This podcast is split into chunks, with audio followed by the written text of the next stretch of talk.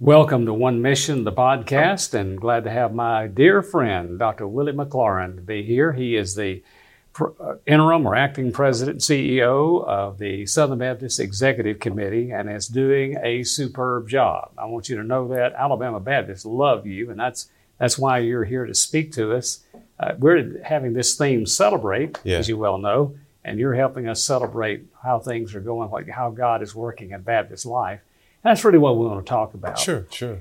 Southern Baptist Convention was, uh, you know, founded in 1845. Yes. And next year, our state convention will celebrate our 200th anniversary. Wow. And we're the third oldest state convention. We were instrumental in founding the convention in Augusta, Georgia in 1845, leading pastors here. And throughout all that history, there's some, some things we're not proud of. Mm-hmm. There are things that were good, but the good, the bad, the ugly, God has used it despite ourselves in so many different ways. Yeah. He's brought us to this present point where you and I, as brothers, can be sitting here and talking, and that that kind of gives me chill bumps yeah. that we could do that.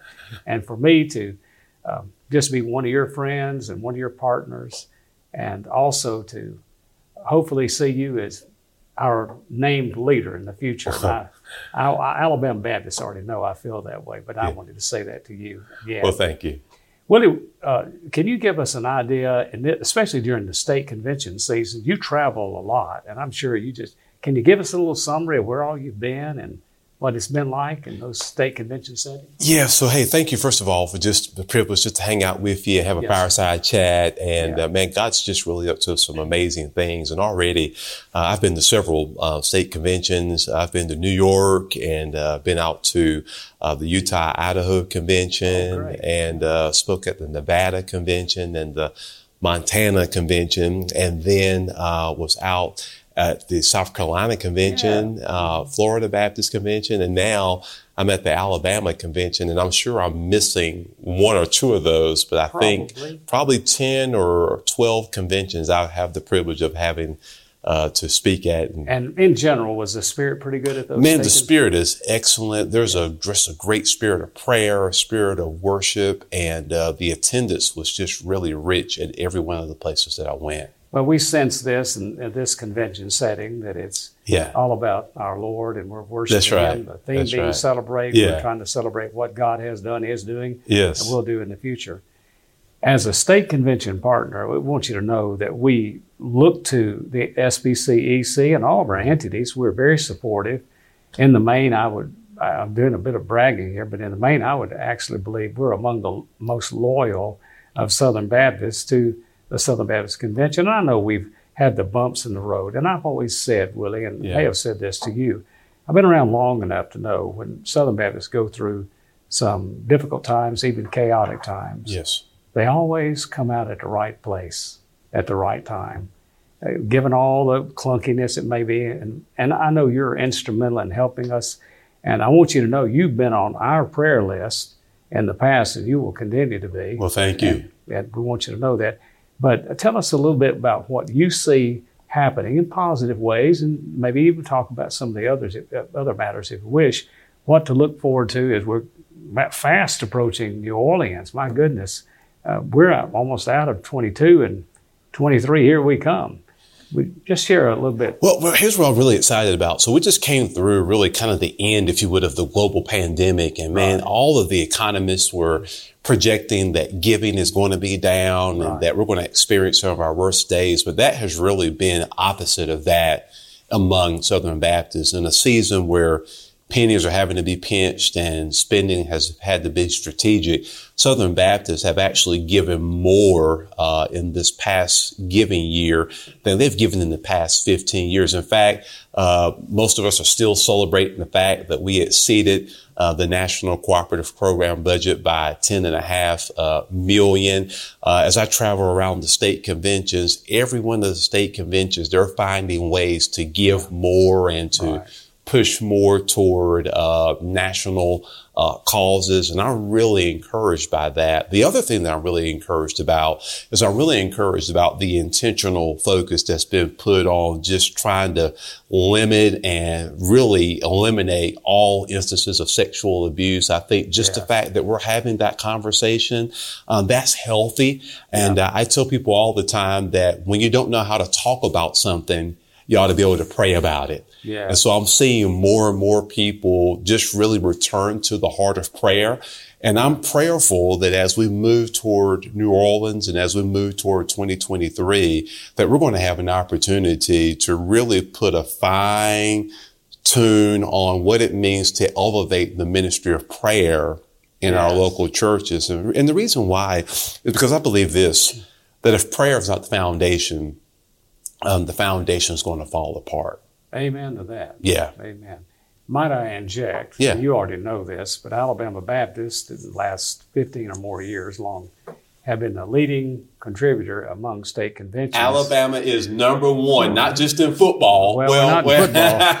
yeah, well, this is kind of tough year. Yeah. But uh, I've always said that around approximately 10% of yes. the SBC CP budget That's comes right. from Alabama. That's right. That's exactly and right. And then, of course, I've heard Paul Chitwood talk about that if you add it all up through the years, through cooperative program and Lottie Moon, special giving, Alabama's number one there, which came to a surprise to me. Right, right, right. And um, in fact, uh, what, what, many people don't know is that uh, in the history of the cooperative program, churches all across the country have given at least $20 billion to the cooperative program. And Alabama Baptist has led the way. and They've given over 1.5 billion yeah. billion with a B. That's a yeah. big deal. And the population of Alabama is not no. just not that large of a population. No, it is not. But the people here have been faithful and they've been sacrificial in their giving. I just want to say thank you. Well, thank you yeah. for allowing us to partner. And just as a reminder to our listeners, we're a t- true, pure. You're 50, true. That's exactly right. 50 50, and no special shared items. No funny stuff going on. No. well, we never would let funny stuff go on. But um, in, in the landscape, as we talk about the sexual abuse yeah. challenges we've had, uh, it, it does take, and way we're structured, it does take faith organizations up pretty good long period of time to work through that. Yeah. And, and, as we've looked in recent history, what we might call recent history, and I think from my standpoint, we're kind of on track with mm-hmm. that. We've we've had to uh, struggle to get uh, get our right balance, but I think we're headed the right direction. Uh, I talked last week with our president, SBC president Bart yeah. Barber. I was encouraged by yeah. some of the things he said related to that, and he didn't share a whole lot of detail. Mm-hmm. But um, we're praying for the implementation task force. Yeah, yeah, yeah. Because we think that that's going to be crucial in that re- re- regard. And we also uh, we try to keep things simple in Alabama, not because we're simpletons. It just a simple agenda. It, it just diminishes conflict. Yeah, people understand what you're trying to do. Right. And so we say one mission, uh-huh. the Great Commission. Yeah. One program, the cooperative program and in many ministries, Great Commission ministries, which flow out of the Great Commission. I love it. So when we talk about the SBC, we talk about it in the same terms. Yeah, yeah. We say we're part of that family. Yes. And I just would like to, all of our listeners to know, all Alabama Baptists, that we're glad to be a part of the SBC family, warts and all. And I might, it's going to sound a little defensive, but I might say that I would rather have our problems than some of our brothers and sisters who are having another faith. I understand totally. Yeah. yeah. Yeah. And in your work now in this relatively new role, yeah, yeah. Uh, what's what's been a surprise or what's been something that's really caught you uh, in a special way uh, in terms of appreciation for what you've seen happen uh, what you've learned about Southern Baptists, perhaps. wow. You know, Southern Baptists at the end of the day, man, they're really focused on just really trying to win people to the Lord Jesus Christ and get people off the road to hell and get them on the road Amen to heaven. To and folk, for the most part, they are really concerned about their zip code. Uh, yeah. They're concerned about trying to reach uh, the people in their city, their town, and uh, and their state. And um, our history is a dark history, but the miracle of that dark history is we serve a great God that rights the wrongs. That's and right. one of the things that has absolutely encouraged me is just been a guy who's first of all a brother in the Lord Jesus Christ, but uh, just who just happens to be African American. Man, just the warm reception everywhere. I mean, when I go to places like Montana and Utah, where there are not very many African Americans, uh, man, just the the receptivity and the love and the affirmation and the support, man, that encourages me. And if what I'm seeing now is any indication of the future, I think we're going to be all right. And I've been telling people that there are no network of churches that are without their share of problems, but I believe the side of a healthy church, a healthy convention, a healthy network is that they're able to navigate their problems and fulfill their mission at the same time. Amen. And that right there, that excites me. Yes, and that is super healthy as you described. Yeah. Last night I had the privilege to be a part of the inaugural chapter of the National African American Fellowship. Okay, Got yeah, off to yeah. a good Wow, that's exciting. Yes, and we had uh, Dr. James Dixon to speak, who's Yeah, formerly from Alabama, but Yes. now in Maryland. Hello, Dr. Fred James. Luter Yeah. was with us. He Yeah. was also speaking at the pastors' conference. Uh-huh. And uh, I just, my heart was warmed to hear testimonies about how they want to plug into our missions mobilization and, Yes. and how they want to be a part of every enterprise that we're trying to do in Southern Baptist Life. Mm-hmm. We have been very intentional in, in making sure that the churches we plant are far more ethnic, Yes. black and ethnic, than they are Anglo. Mm-hmm. In fact, we we've moved very intentionally in that direction over the last 15 years or so, but it, and it really been ramped up in the last several years. It is really, uh, and we have a second vice president, Jam- uh, Jarman Leatherwood, Okay. who is a jewel. Oh, wow. Uh, you probably have met him, and not you will, perhaps.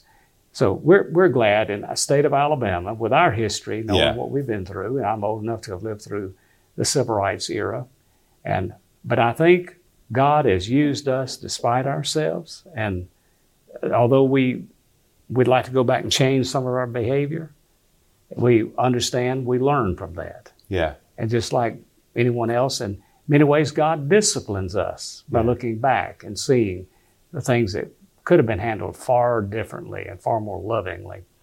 Uh, we're all a part of God's kingdom. Our, our Yeah. blood is both red. It reminds me of the of the of Søren Kierkegaard, Kierkegaard, the 19th century Danish philosopher that says life must be lived forward, Right. but can only be understood backwards. and what I love about looking backwards is that the rearview mirror is just a small mirror.